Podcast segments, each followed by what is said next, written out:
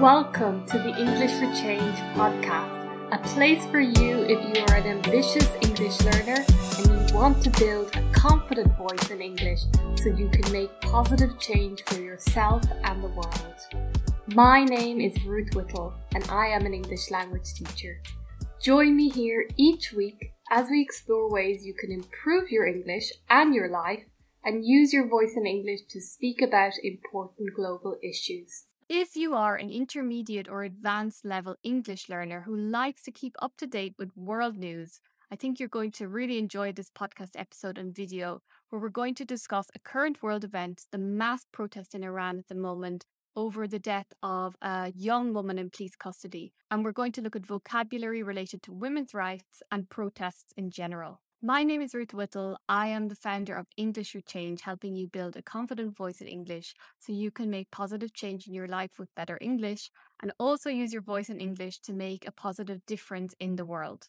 So, just a quick disclaimer that I by no means am an expert in this topic. I've done a bit of reading and research before filming this and uh, trying to be as up to date as I can. But please, uh, I do apologize if I mispronounce any of the names, if I get any of the facts wrong. But I will link my sources in the in the description and show notes. Even though I don't know all the facts, I think I still have a responsibility as someone who is a feminist based in the West to be in solidarity with these brave women and men as well who are burning the hijab and veil in protest against their own government regime. We have uh, had our own movements in the West, like the Me Too movement, where we spoke about my body, my rights. Well, it's the same for Iran, and this is their moment which needs to be highlighted and spoken about in the rest of the world. So that is what I hope to do in this video. So, just to give you a bit of background about the situation. So, earlier this month, the 15th of September, Mahsa Amini died in police custody. She had been arrested because she was not, by the morality police, wearing her hijab correctly because she was showing a little bit of hair while she was wearing the headscarf. And she was beaten and taken into police custody and later died there.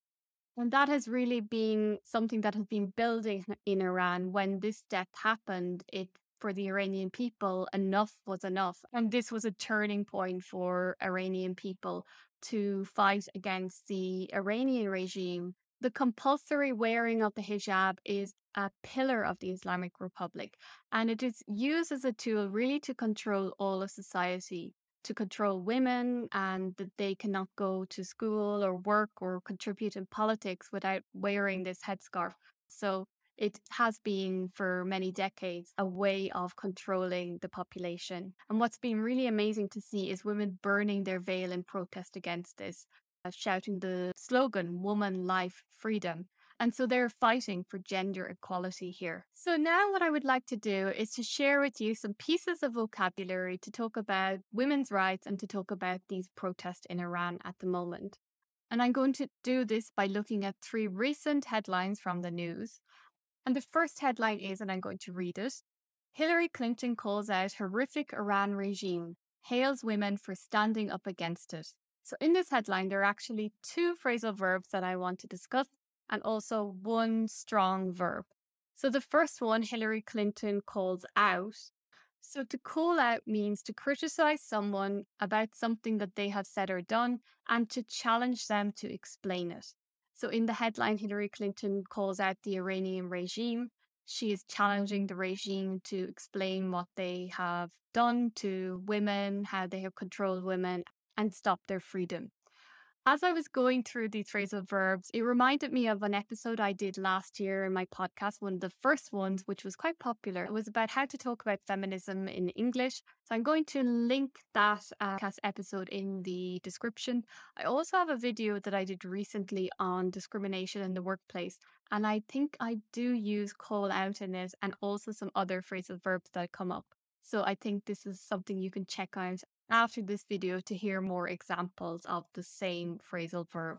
So, an example, another example that you could use for call out is she called him out for his sexist remark, or calling him out in front of everyone wasn't very fair. So, yeah, that is the first phrasal verb in this headline. The second phrasal verb in this headline, she hails women to stand up against the regime, basically. And to stand up against someone or something means to actively defy, confront, or oppose someone or something. And so to stand up against is normally an idea or an opposing view. I'm going to explain another one that is extremely similar in a moment in another headline. And finally, the other piece of vocabulary in this headline that's interesting is to hail someone. So she hails women for standing up against it. She publicly praises these women. We often say things in the context of a star, a famous person. He has been hailed as one of the best singers in the world. So, yes, to hail. The next headline is quite simple, and it is the EU needs to stand up to Iran. To stand up to is usually to stand up to a person, but we just learned the phrasal verb a moment ago to stand up against. Uh, so to stand up against is more an idea. To stand up to is very similar, and the definition is different. To defend yourself against a powerful idea or organization where you have been treated unfairly. And so to stand up to is usually for a person. I stood up to the my boss. I stood up to the brutal dictator, something like that. Uh, an example from my previous video that I was telling you about we all stood up to Sarah in a meeting and told her that we wouldn't accept her behavior anymore. So, yeah, to stand up to or to stand up against, they're both very similar. You can use them almost interchangeably, except stand up to is for a person more, and stand up against is more for an idea. And the last headline that I want to read is Shutting down the internet is another brutal blow against women by the Iranian regime. So, to shut down someone or something, you may have heard it from a computer shutdown. We can use it as a verb to shut down, but we can also use it as a noun. So, we could say the internet shut down, or we can say like as a noun, or we can say to shut down the internet. It's exactly the same.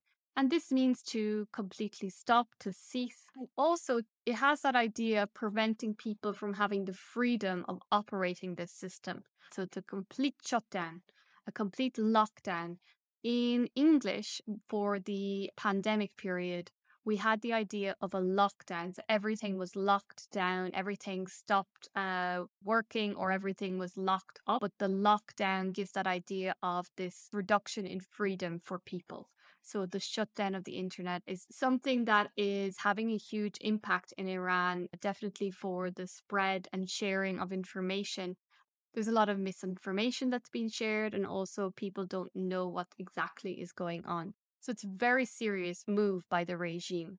Maybe an example of to shut down, the police shut the internet down to stop people from communicating. Or you could also say simply the shop shut down its business, so it ceased working or operating. And then the other interesting word in this headline is the adjective brutal. It's a very, very relevant for this topic. And I think there's no other word that really fits better than this word of brutal. It's a brutal regime. They are a brutal leader. And what does it mean? Brutal means cruel, violent, and completely without feelings. So we often talk about a brutal dictator. Another example you could use is he was arrested for the brutal murder of a child so something with no feelings at all, really cruel and violent. So, just to give you a recap of all the vocabulary that we just covered, so we had seven there. We have the phrasal verb call out someone or something. We also had to stand up to and to stand up against. We had to hail, the verb to hail. Then we had the phrasal verb again to shut down, to shut down the internet and then we had the adjective brutal. So I will leave a PDF guide of all of the vocabulary that we covered, along with some of the things that I learned in my own research. I would definitely recommend a particular podcast episode that I listened to by Mikhail Peterson, who interviewed an Iranian journalist. And also, there was the CNN news report by a female Iranian journalist who has been in exile for many years from Iran. So I will link those definitely as well in this PDF guide. So, thank you so much for joining me in this uh, video today. I'd love to hear if you would like another type of video like this, maybe covering another news topic in the future. And let me know what is your favorite vocabulary here. Let me know which one you're going to try to remember and use so you can describe world events in English. So, thank you so much for joining me here today, and I will talk to you in the next podcast episode and video.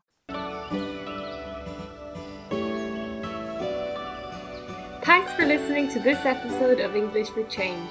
If you enjoyed this, I would love it if you could leave a review or recommend the show to a friend. See you next time.